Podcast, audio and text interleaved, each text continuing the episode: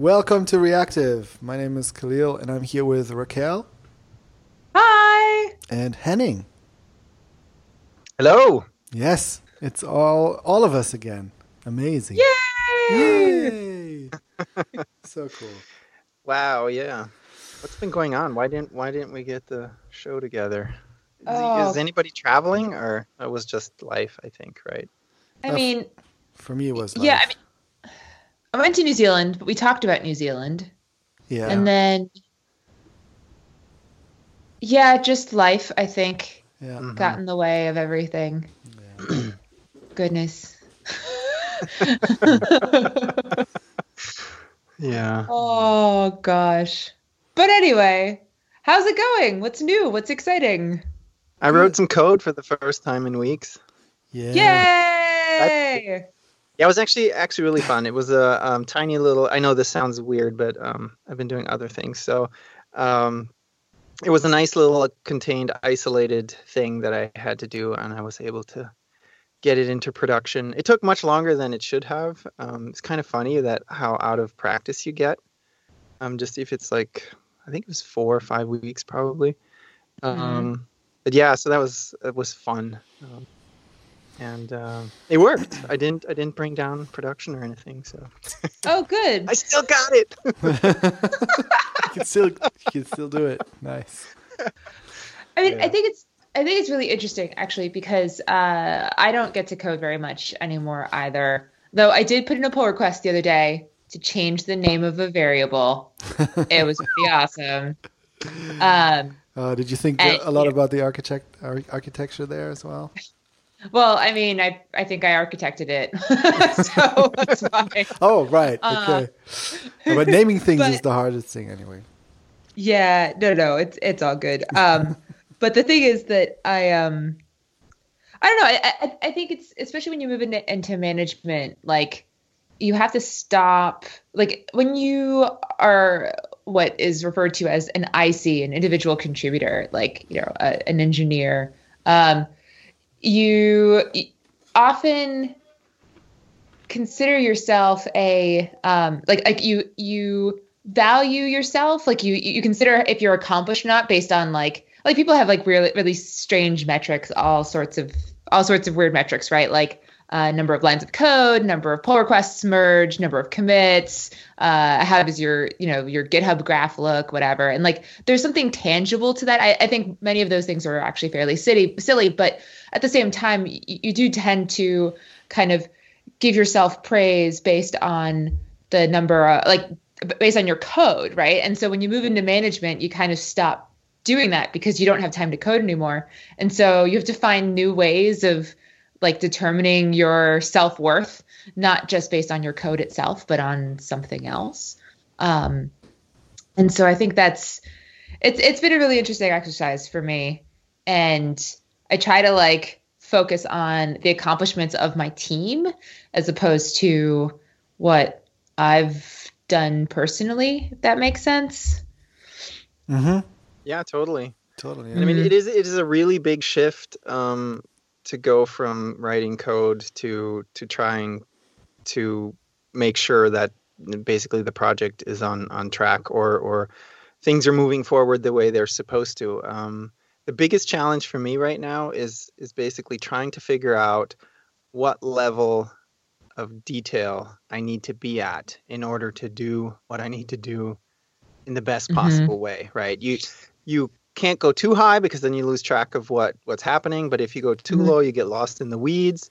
So it's Yep. like you're juggling all these balls and you know maybe it's okay to drop one, but you have to keep track of where it fell and you have to be able to pick it up. So if it, you know, rolls down into the sewage system and goes out into the ocean, then you're screwed because that's that's like my biggest fear right now is that I I drop one of those and I, I lose track of it, right? And it Yeah. I forget about it or something. So it's uh it's, it's uh, so that's why I said in the last show I think too is like Jira is my friend, but even that is is problematic to try to to keep track of everything and figure out basically how to keep the right the right level. I don't know if that does that make sense. Oh yeah, no, Yeah. you're you're speaking my language right now because it's just like I spend like there's so much work to do and so little time and so few people to do it that like you're inevitably going to drop things on the floor. Like right now, I think for me, the name of the game is uh, Am I dropping the right thing on the floor? at any given moment, right? Because you can't do it all. So you have to drop some things on the floor. Um, I keep asking myself, is there a more, uh, like, can I be more organized than I currently am? Um, we've done everything from trying to use Pivotal Tracker, which felt a little bit too micromanagey, to mm-hmm. uh, I just have, I had my own Trello board for a while with like every single one of my team members as like a different column and trying to like move tasks around and things but that got unwieldy after a while because it was like how do I keep track of all of these things? So now I just have like a notepad.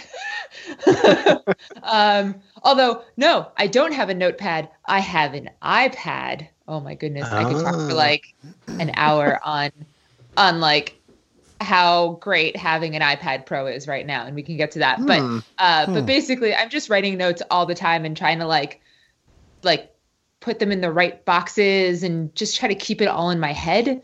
Um, and I'm still dropping things on the floor. Just this morning, I I totally messed up as a manager. I'm not going to give the exact details of the story, but like I messed up. I totally messed up, and I I know I messed up. And and when my report was like, uh, you messed up, and I was like, I did, and I'm sorry.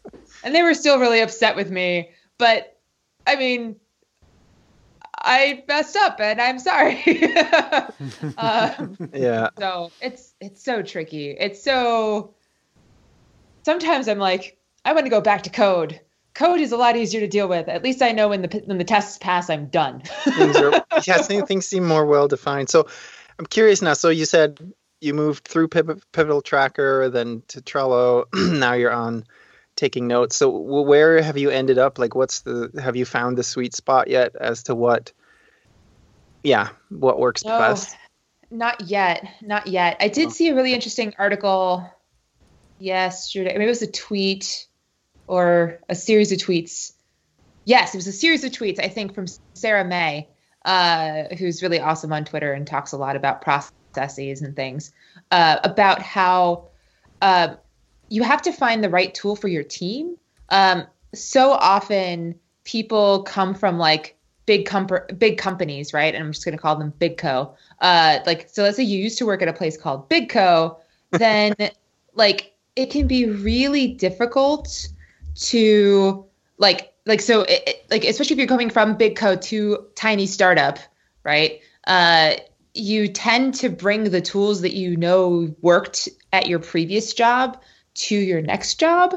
Um, and sometimes that's not a good idea. Like having a five person team, like total, not that we're at that point anymore at NPM, but like once upon a time, we were a five person company. And if we had brought in something like Jira, it would have been massively overkill, right? Like mm-hmm. at that point, you just, you need to move so quickly. Adding extra levels of process actually slows everything down. But when you're a very large company, it makes sense to have those tools in place because uh, the communication lines aren't as clear and they're not as open, right? So you can't move quite as quickly. So often communication just kind of gets handed down as opposed to hey shouting across the across the room because you know the CTO is over there and you can just be like right hey, yeah, wait a second doesn't... what's the plan on this right and that doesn't scale then after a while that's yeah, right that's I think exactly. we moved past that point and mm-hmm. and um, we're like I don't know 14 14 developers. Then there's an image team and a data team. So there's there's quite a few people, and yeah. So I was very curious to see what what you guys had ended up at, but I'm still trying to find out what uh, what level of you know again using how much Jira, how how detailed do you break things up? Where is the the right point? And then the other thing is too is that you know my needs out of it are different than those um, writing code, and it's sometimes difficult to convince people to take the time and, and make them understand why this is important. Um, so that's that's a whole nother challenge is trying to uh, bring everybody on board and get get them on the same page basically on how how things are supposed to be done while you're figuring out how it's supposed to be done. so still doing that. What do you you guys use uh, Jira? Wasn't wasn't that the case, uh, Kahlil? Yes, yes, we do, and uh, we just had some some new changes. So my boss is also kind of. Uh, I, I feel like he has similar problems, like like you two, and Mhm. um, and um, he is definitely also always trying out different things and moving things around. And um, but from what I can tell, I think he has his own to do list. He uses Todoist for basically all the crap that he needs to do. And then uh, in Jira, we have just all the everything that needs to do with, with our work, with the the the programming work we're doing, and everything related to. Um, there's also some stuff you know concerning versioning, like which which tickets go into which version of that specific part of the software, and uh, stuff like that is managed with this with that as well. And uh, yeah, we use we use Jira quite extensively, and and it but but but pragmatically, I would say. Yeah. So I think that's that's the key, right? Is to find out where it's where it's not a burden to people, and then they won't use it anyway, the way it's supposed to be used, and then you get you know basically messages that don't are not helpful, just like commit messages that you know say updated or you know yeah. bump or something like that, right? oh yeah, we had a discussion about that in the Slack chat today. Oh, really? I missed that. Yeah, I was like, I'm right. I'm like the worst committer ever. I'm like, uh, commit dash m work work. Uh, Oh no! Don't do that. Oh yeah. I do a lot of Okay, that. we need to have a little conversation about this. There's something. Well, so so the thing is, like, I was I was basically telling the story how I'm a bad committer because I, I my commit message messages are really bad. Um, so in general, in general, I have uh, I'm I'm kind of impatient when it comes to git committing. I'm co- I commit I tend to commit a lot, and um, I tend to commit a lot, and then the stuff that I commit is always kind of work in progress stuff. And to me, it's always also a little bit like backing up because I always push. And um, so, so, so when it's work in progress, I, I often and sometimes I'm working on two different. It's one ticket, one specific ticket. There's a specific scope of what I'm doing, but I'm working on. I made changes in different places, and I don't really remember which were the changes, and blah blah blah blah blah. Then it's really, and I just want to get this committed push to the push to the the Git server. Then, like, yeah, I have a hard time being all clear minded and like, oh yes, I'm gonna, I'm gonna, you know, have a nice little concise sentence here of what I did. Um, but I'm also not necessarily forced to to do that really because we have because like I already t- uh, said before, I think a lot all of our stuff really happens. All um, a lot of stuff happens with us in in the tickets. So we document everything in the ticket. Whenever you do something, it's everything is the co- concise form of what has been done is in the tickets, and then all the commits have to have the ticket number in there. So you always have a connection from the commit to the ticket number, and we also have the requirement uh, that at least one of the commits for that ticket needs to have uh, a specific convention fulfilled, which is the Angular commit guideline convention thingy, where Mm-hmm. it has a specific format where it says, d- depending on the type of what it is, a fix or a refactor or a feature, it, it starts with that, right? It says fix, and then you put the scope behind that, and then you put a colon, and then you put a little description of what you did, and then the ticket number. So we have a lot of these requirements, and without those requirements, it doesn't go through the review. So it's at the end of the day, even if the commits because our tickets are not super big like when one ticket is not like mostly sometimes it is but mostly it's it's just one or two days of work and not like a month of work right? So it's it's pre- definitely possible to to after 6 months or so to get to go back into the commits and look at okay where are the commits for this ticket and you won't be overwhelmed necessarily by all the crazy changes in there because like i said the tickets are quite small so that's basically So you do why you this do works like non. Yeah. so i have You do like more. yeah sorry i can i can, i do a bunch of commits i do maybe 20 commits one of them is like super is has the super format and the other ones are kind of like did this, da, da, da, but maybe I did something else in there too. You know? Mm-hmm. Yeah. So the one with a big message is that what typically the last one when you're say, okay, this is done now, and then uh, so doesn't so really matter. Sort of, is it doesn't, doesn't matter. Okay. Doesn't matter because uh, that's kind of we also use this this one commit as a signal for for the change log, right? So the change log can mm-hmm. then the whatever the script that generates the change log then can um, determine if this is a you know a breaking change or a feature or a fix, da da da, and then we create the change log from that. And uh, and it doesn't matter if it's the last commit of the ticket or the first one or in the middle. It doesn't matter because it's the convention that that gives the script the signal. Here's something interesting for you. You know, all the other commits yeah. are ignored. I mean, it this happens really infrequently, um, but when it does happen, it's a huge pain. It's to try to go back and find a specific thing you did, mm-hmm. and mm-hmm. I just always feel like I'm. I always regret not having a better commit message when I push stuff. When there is something that I I don't um, I don't remember what the decision was that was taken in order to do this change, and maybe who was involved. It's like because you're trying you're to remember context. several yeah, so you're you're trying to remember several weeks or months back or whatever, and like, ah, uh, why but, didn't I write a better commit message? You know. So you depend. So you say that basically you depend on context being all in the commits.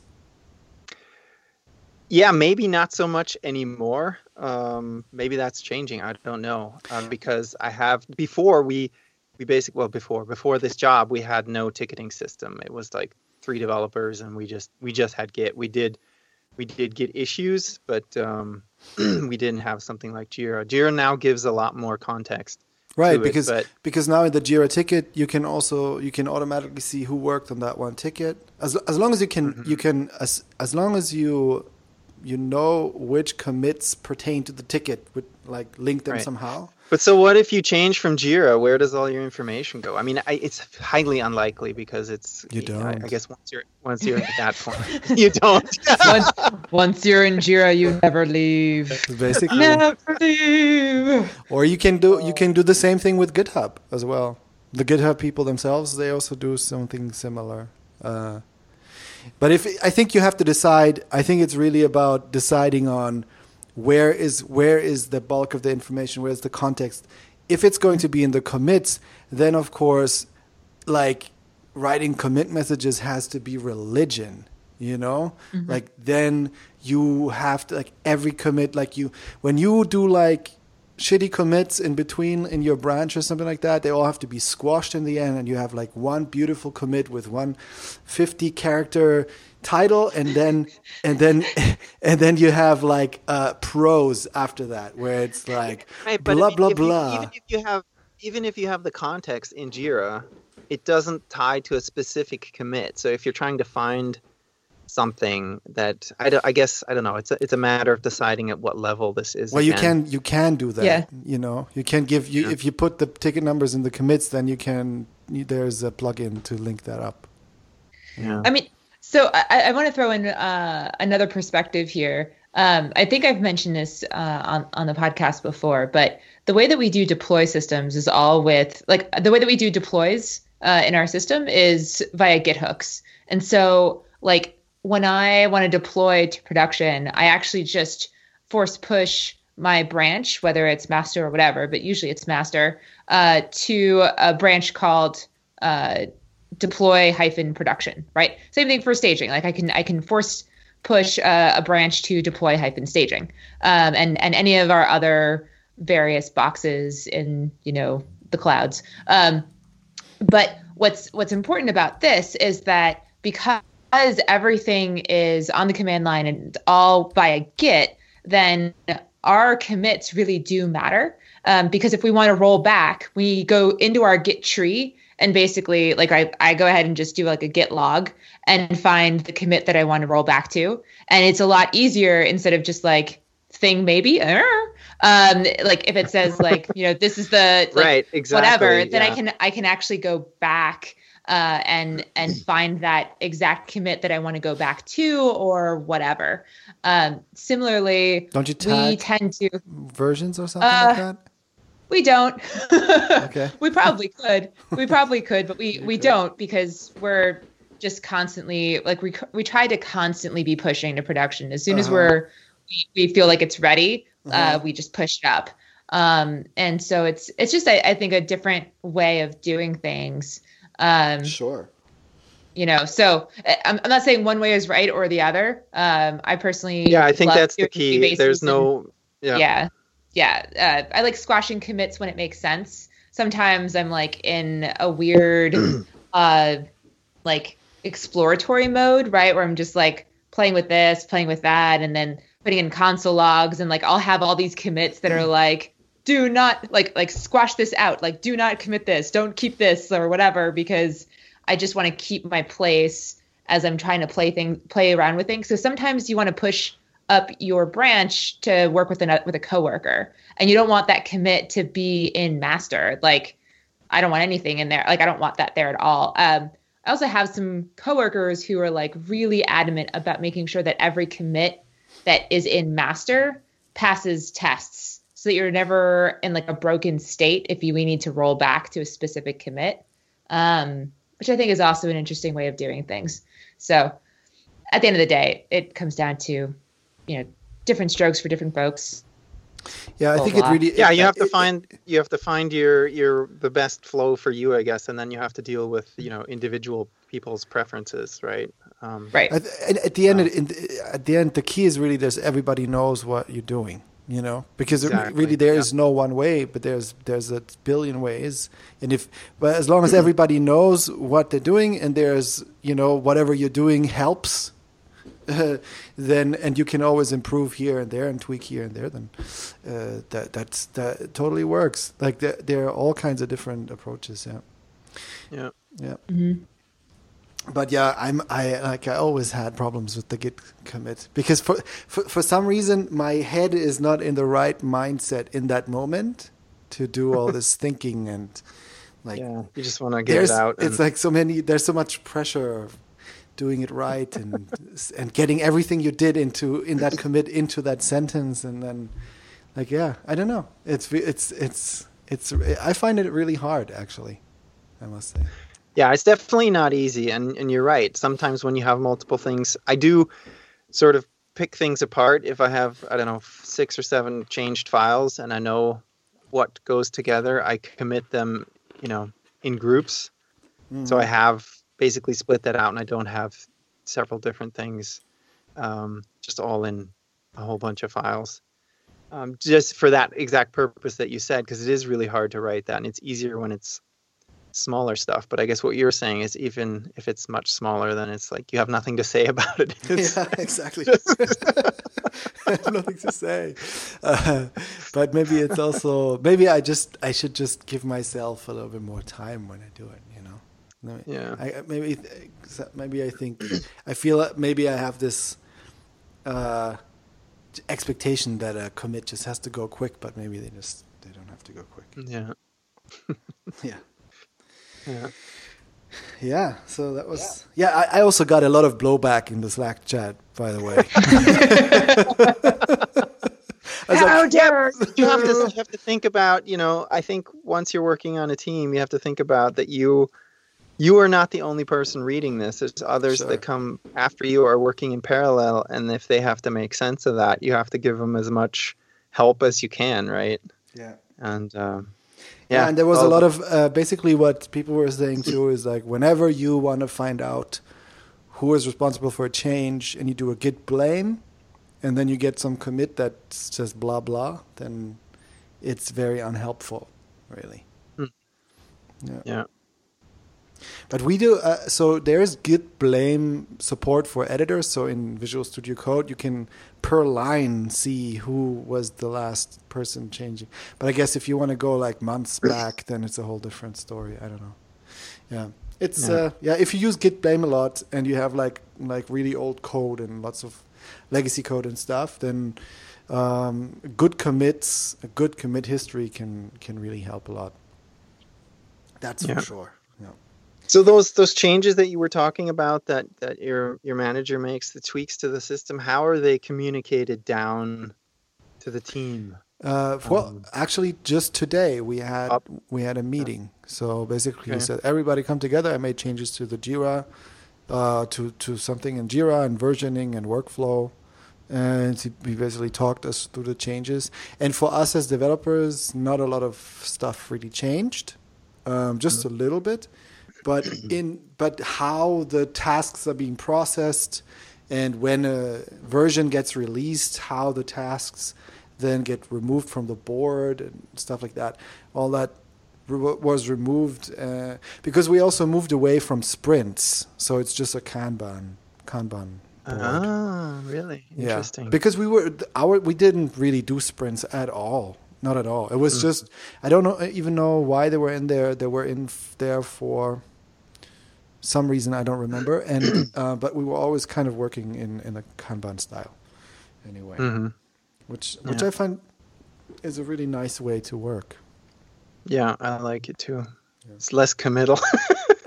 it's like the sprints are. I don't know. I guess it depends on how the organization works, which which approach works better.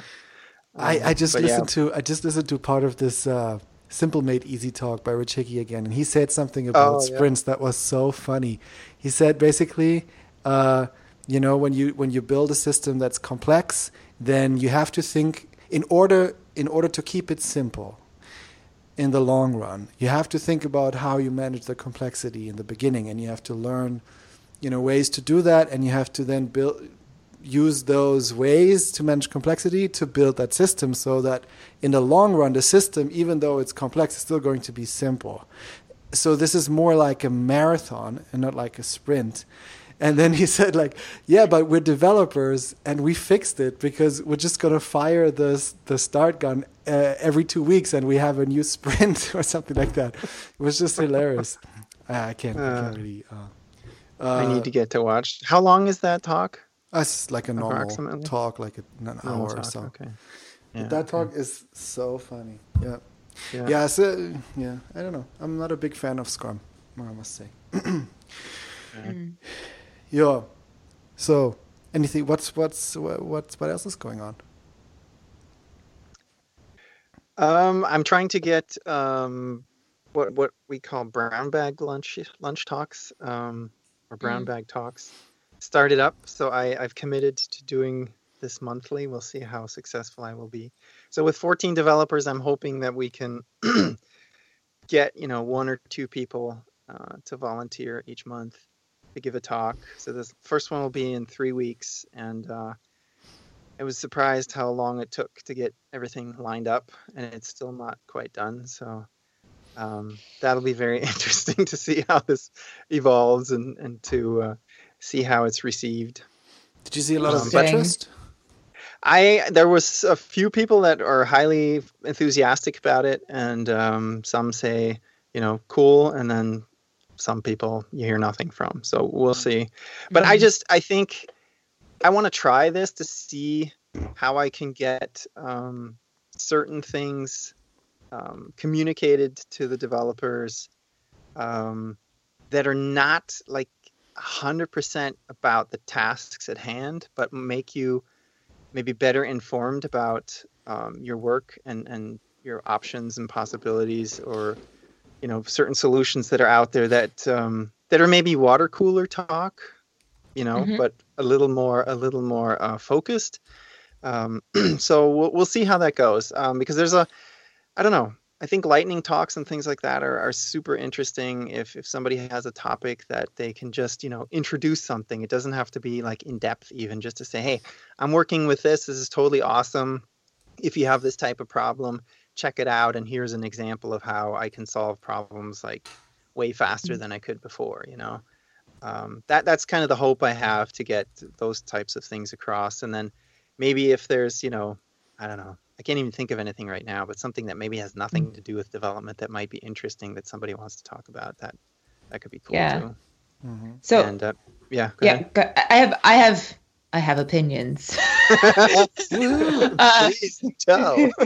um, so I have seen two types of kind of like the brown bag lunch thing happen. Um, at the first company that I worked for in this industry, uh, they did a, a tech talk every Friday, every other Friday. Um, and what they would do is they would actually bring people in from outside to give a tech talk about anything, right? And it was always really interesting. Like the company would, would provide like pizza or whatever, and that was pretty cool. And then, um, and like I saw some really interesting. Like sometimes the talks were were from people internal to the company, but it was open to the public as well, which I thought was really interesting.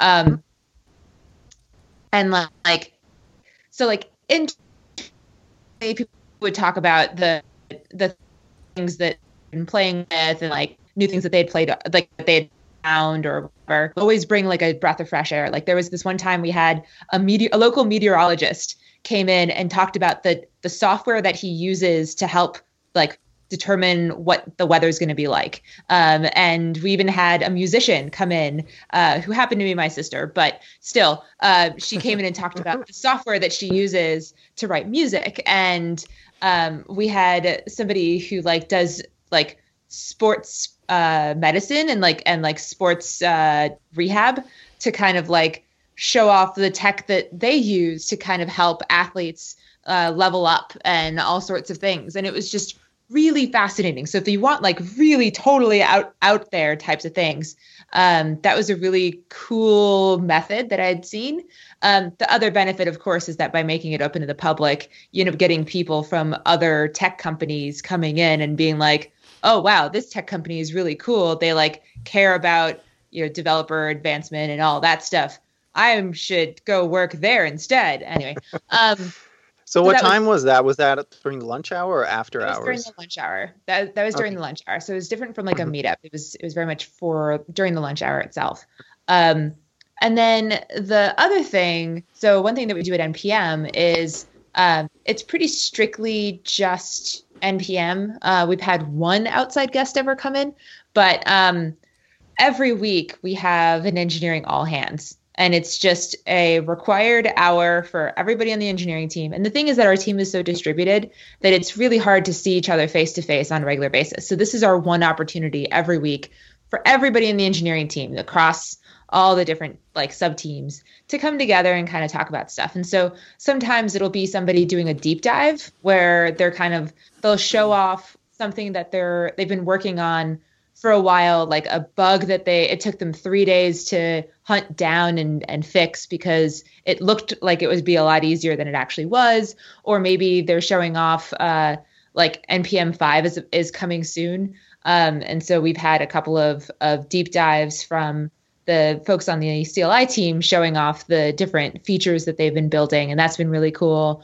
Um and then sometimes sometimes you can't even find anybody who wants to give a talk um, but you still need to have that face-to-face time right? And so what our cto does is she will get a bunch of topics discussion topics um, from from the team um, and on a day when nobody wants to present anything she'll just pose the topic and we sit around and we just discuss it for an hour which is actually it can be really really interesting. Questions like uh, or like topics such as uh, how do you manage your time uh, when you have more work than you can possibly do? Uh, or when uh, let, me think, let me think about some good ones. Um, how do you debug code like just a really broad question like that and then allows people to kind of share their ideas and their their perspectives and often you'll learn about something totally that you weren't expecting you're like oh my god i need to do that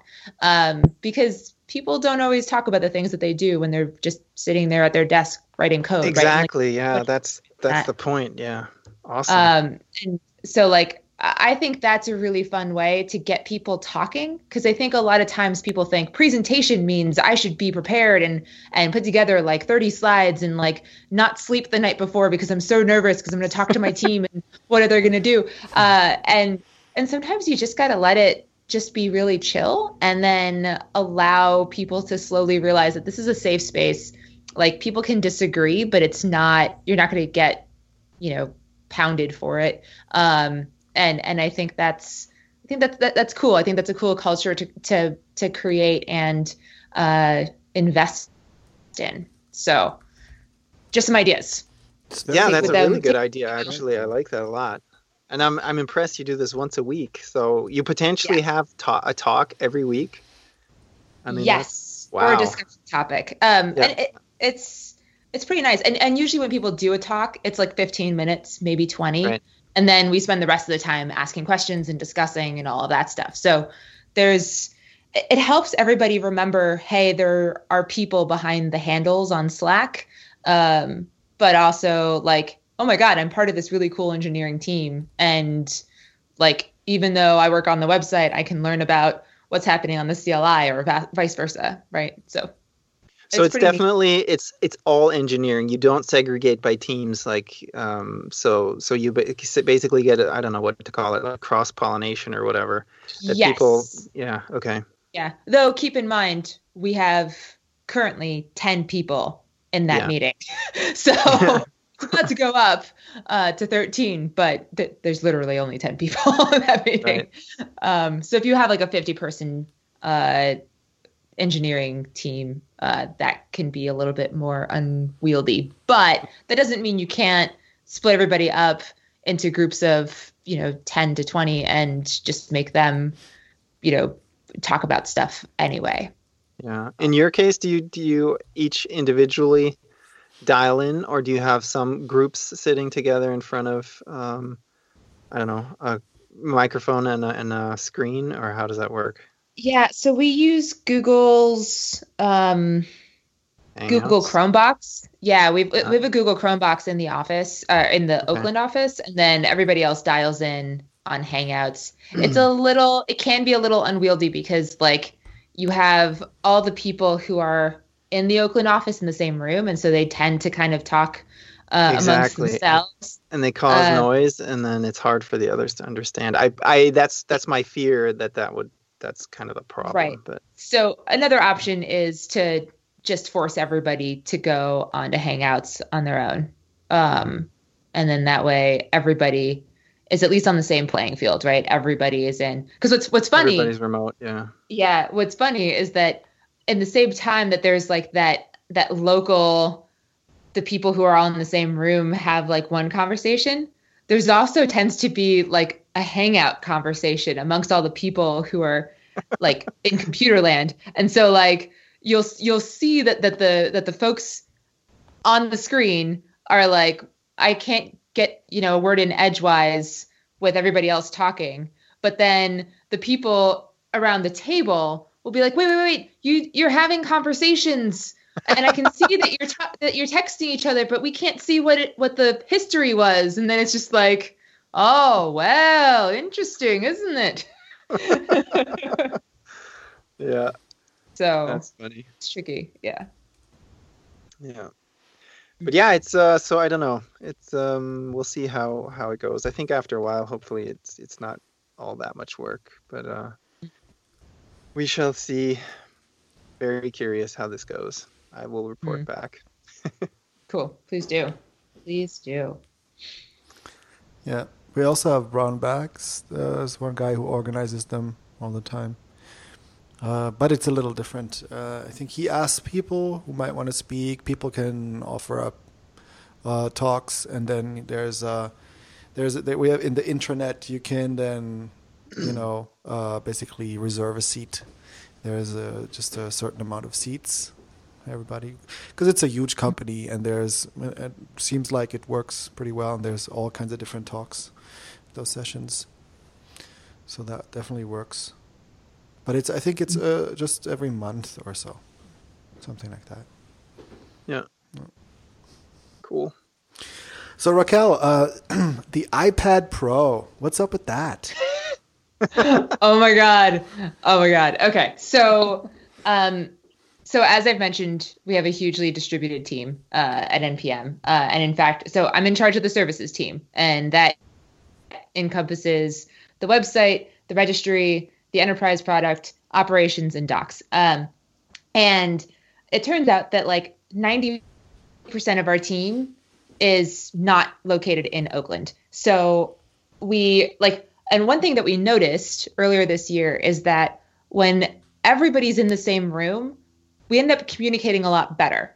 And it's like, well, why? Why is it that when you're in the same room, people communicate better? Um, and it turned out that a huge piece of people communicating, at least for our team, was whiteboarding. And hmm. like, it's just something that you naturally kind of go towards when you're trying to talk about architecture or solving problems. And so we were like, okay, how can we replicate this, but across the internet? Um, and so we decided to do a trial where we um, we got our tech lead of the services team an iPad, and we said, all right, you're going to play with this, and you're going to figure out a way to like try to replicate the whiteboarding experience but remotely. And and he did it. He found a way to do kind of whiteboarding. Um, but like there's two types of whiteboarding it turns out. Uh, one is you have one person at the whiteboard who basically takes notes but on a board, right? And that's that's kind of like a one to many sort of interaction. Um, and, and, that's what he was doing. He was doing that really well. He was able to screen share his his iPad as a whiteboard, and he was able to draw on it with the iPad Pencil or the the pencil, whatever, uh, the Apple Pencil. Uh, and then and then everybody else was able to like watch him draw. And they could ask questions and then he could kind of like show and like draw circles around things and like point arrows and use different colors and it was really great. Um, and then but there's a second type of whiteboarding where you have uh, the one-to-one type of whiteboarding where you have two people with both with with markers trying to point at the same thing and draw things at the same time. And so there's a collaborative type of whiteboarding. Um, and he couldn't do that with only the one iPad, right? There was no way for another person to come in and be like, wait a second. So we decided to extend the trial and go beyond just one person with, with an iPad and make it so that the entire team had iPads.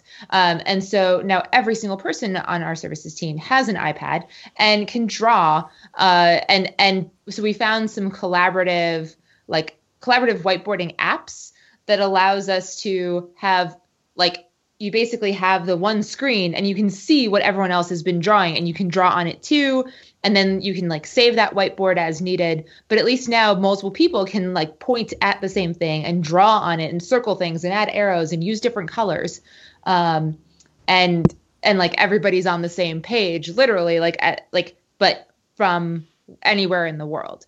And so that was a really cool experience. And so um, now, as a non-technical person, quite to the extent that you know an IC is, there was less reason for me to have an iPad, but I asked for one anyway.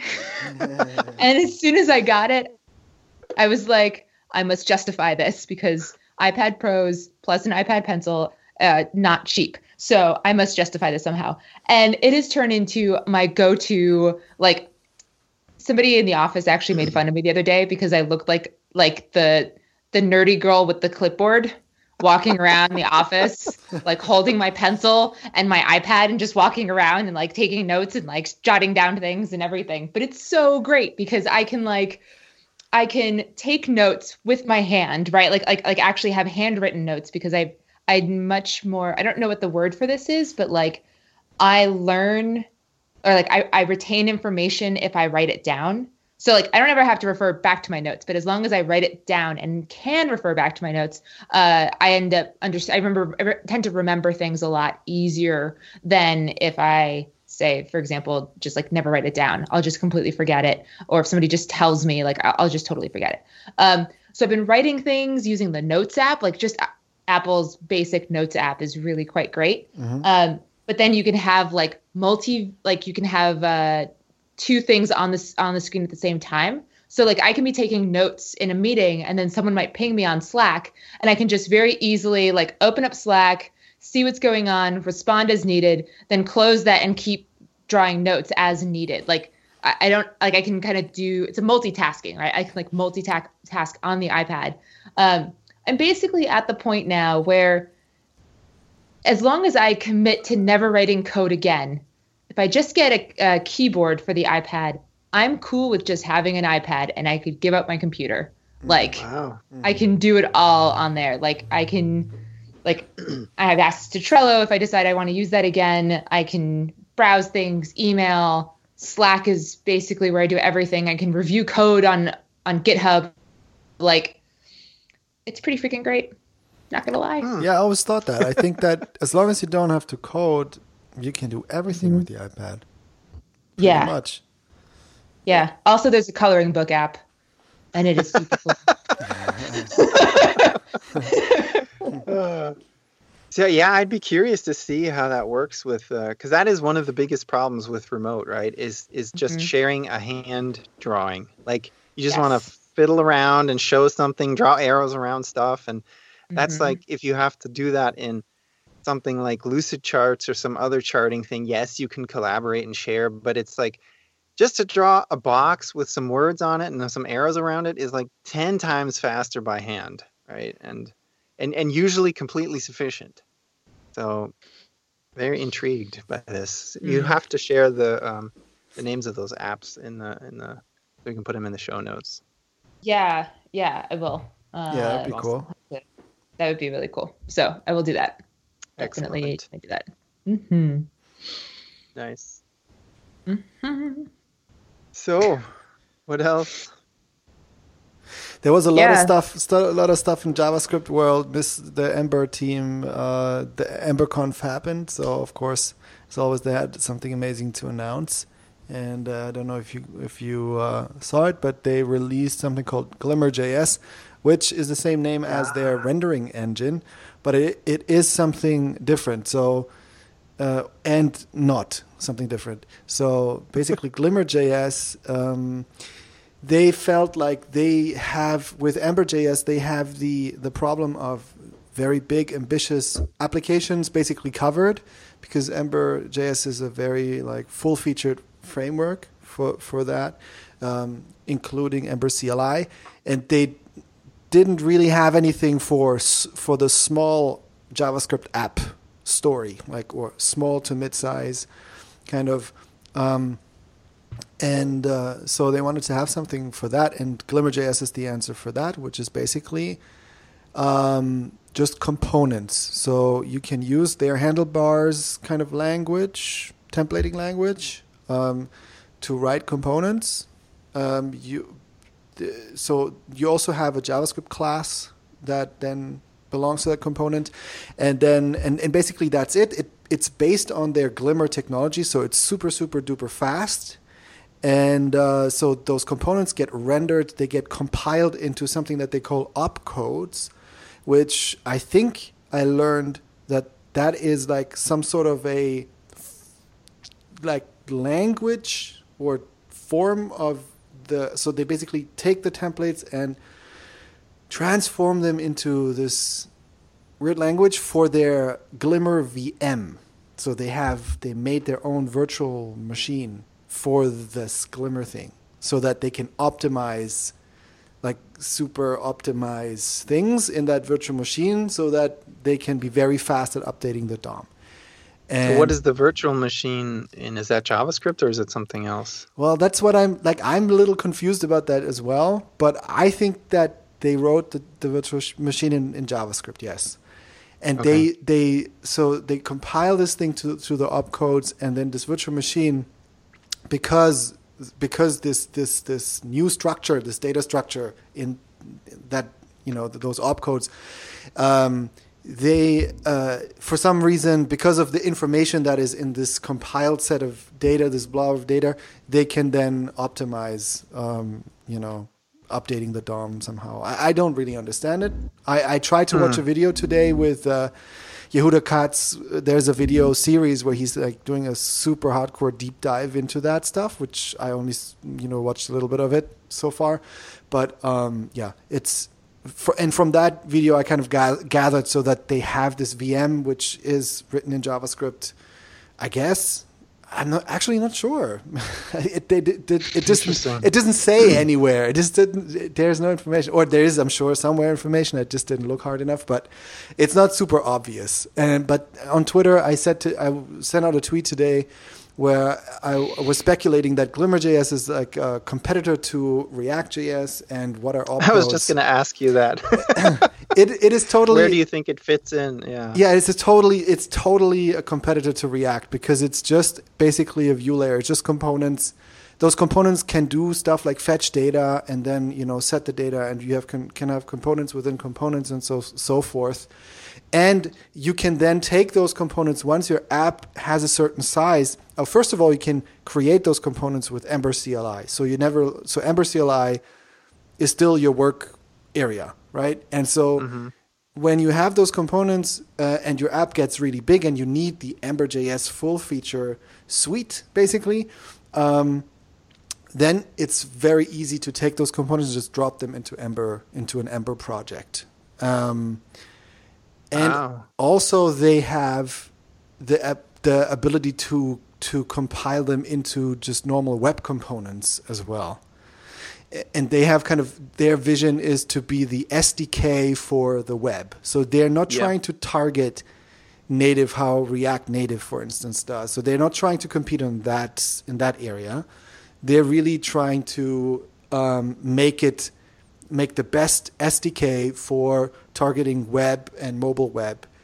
And oh, and, and, actually, they also had a little graph up there, which was also very impressive, where they showed um, the file size of the hello of a Hello World application in all the frameworks, right? So Ember.js was pretty big, was minified in gzipped, I think it was, and I think uh, the Ember.js thing came out at hundred something or something or more. I'm not sure, and then React was pretty good, was I think like at 50 or 60 uh, kilobytes, and then there was I think pr- something that was like ridiculously small, like 10, and then uh, Glimmer.js just fit right at, at sec- in second place, was just fitting right in there at 30 kilobytes for an Hello World app or something like that. so, so those those Glimmer.js applications are definitely super small and super fast. Interesting. So that's uh, yeah, super interesting. I'm really interested. Uh, I'm just going to follow the story uh, and see how where this is going, and uh, if they're going to get some some more some more market share of the because mm-hmm. I mean React is just like has taken over. I mean, it's, it's killing it, isn't it? Yeah, really. Mm-hmm. It's really yeah. it's really amazing. Really is amazing. And also, what is gaining a lot of steam is Preact. Have you heard of Preact? No. It's it's like a mini version of React, right? Like right. it's it's smaller somehow. It's like three kilobytes. What? Yeah. so the, it's smaller by a lot. Yeah, and, and so he threw out. So he basically, from what I understand, I don't know the details yet. I'm, he's going to talk at JSConf where he's going to talk about how he got it so small. Um, I'm definitely going to watch that talk and uh, but so from what I understand, he just doesn't have a lot of the uh, compatibility stuff in there. Where React, for instance, has their own event system implemented, so that the events work all the same in all the browsers. So I'm sure he doesn't support you know super old browsers and stuff. Uh, and he threw out other stuff that are that are not necessarily needed I would say, or mm. you know, eighty percent of all the projects maybe don't need it. Uh, mm. But I've seen I've seen um, Henrik Joreteg, who used to be at uh, what's the company? And yet, and, yeah, and yet he is he is freelancing now, and he he was he was raving about Preact, and he was saying that that's his framework of choice right now to build uh, progressive web apps because it's very suitable for that. If you target mobile uh, modern browsers, I think uh, which you have to mm. also if you have a progressive web app you maybe also want to have service workers which are also only in modern browsers and um, he uh, he said that's yeah his kind of uh, yeah favorite framework for that mm-hmm. yeah and I've seen it pop- popping out so it seems like it's gaining a little bit of popularity right now too mm. but yeah it's React is taking over and then React is also going to have their is still working hard on their fiber version of React, which is also going to come mm-hmm. with a lot of performance improvements. Um, yeah, so they're running away. It seems. yeah. yeah, yeah. In other JavaScript news uh, this week, uh, I don't know if y'all saw, but uh, Node six there was a bit of an issue yesterday. They they kind of broke the internet a little bit, not quite left pad style, but um, at least for for us, we noticed that we were unable to run Travis. Like it basically tro- it broke all of our Travis builds because for whatever reason, Node no longer like their downloads didn't work, so you couldn't download the latest version of Node six. Um, and at least in our builds, uh, we use Node six because we want to use ES6. Um, and for whatever reason, Travis, when it tried to download Node 6 to, you know, start up a new build, um, it would fail. And so then it would go to Node 0.10 uh, and and Ooh. everything would break. What? It'd be like, no, tests are all broken. You can't use anything. They'd be like, what oh, is God. const? Const doesn't make any sense. um, and then and then also uh, we use Terraform to spin up new machines and um, and so we needed to to spin up a machine and like to help support um, and we couldn't because uh, again node 6 we couldn't uh, we couldn't download it. So like it just didn't work. And we were like oh my god. Uh, but that reminds me that's why i wasn't around two weeks ago we launched free orgs at npm ah, oh, yeah, that's yes. right yeah. so right. yes, that was a pretty a pretty cool big deal. Um, and uh, in the process, also changed billing to make it a lot easier and a lot because if you remember, there was an episode probably about a year ago when I tried to explain how orgs billing worked, and everyone was like, "This is the most confusing freaking thing ever." Mm-hmm. Um, no longer. It's seven dollars per user per org. Yay! That's it. So way awesome. easier, Good. way, way, way easier. Mm-hmm. Um, yeah. So, huzzah! Cool. That's what's been going on. Wonderful. All right. Yeah.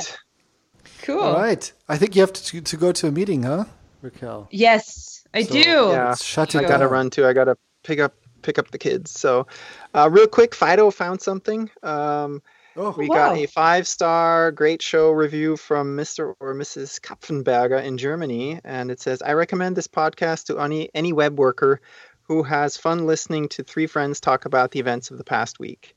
Uh, this is mainly about topics from the web, and it always gives me interesting thoughts. Keep it up. Nice. Yay! Thank you. Very That's cool. Awesome. Thank you. Yes. Uh, and we have new people on our Slack channel as well. Um, shout out to Dylan, uh, Nick Hoff, and uh, Eric Ruiz Chavez, I think. I'm trying to think of how long. Did we say hello to Otani? Not sure. we did.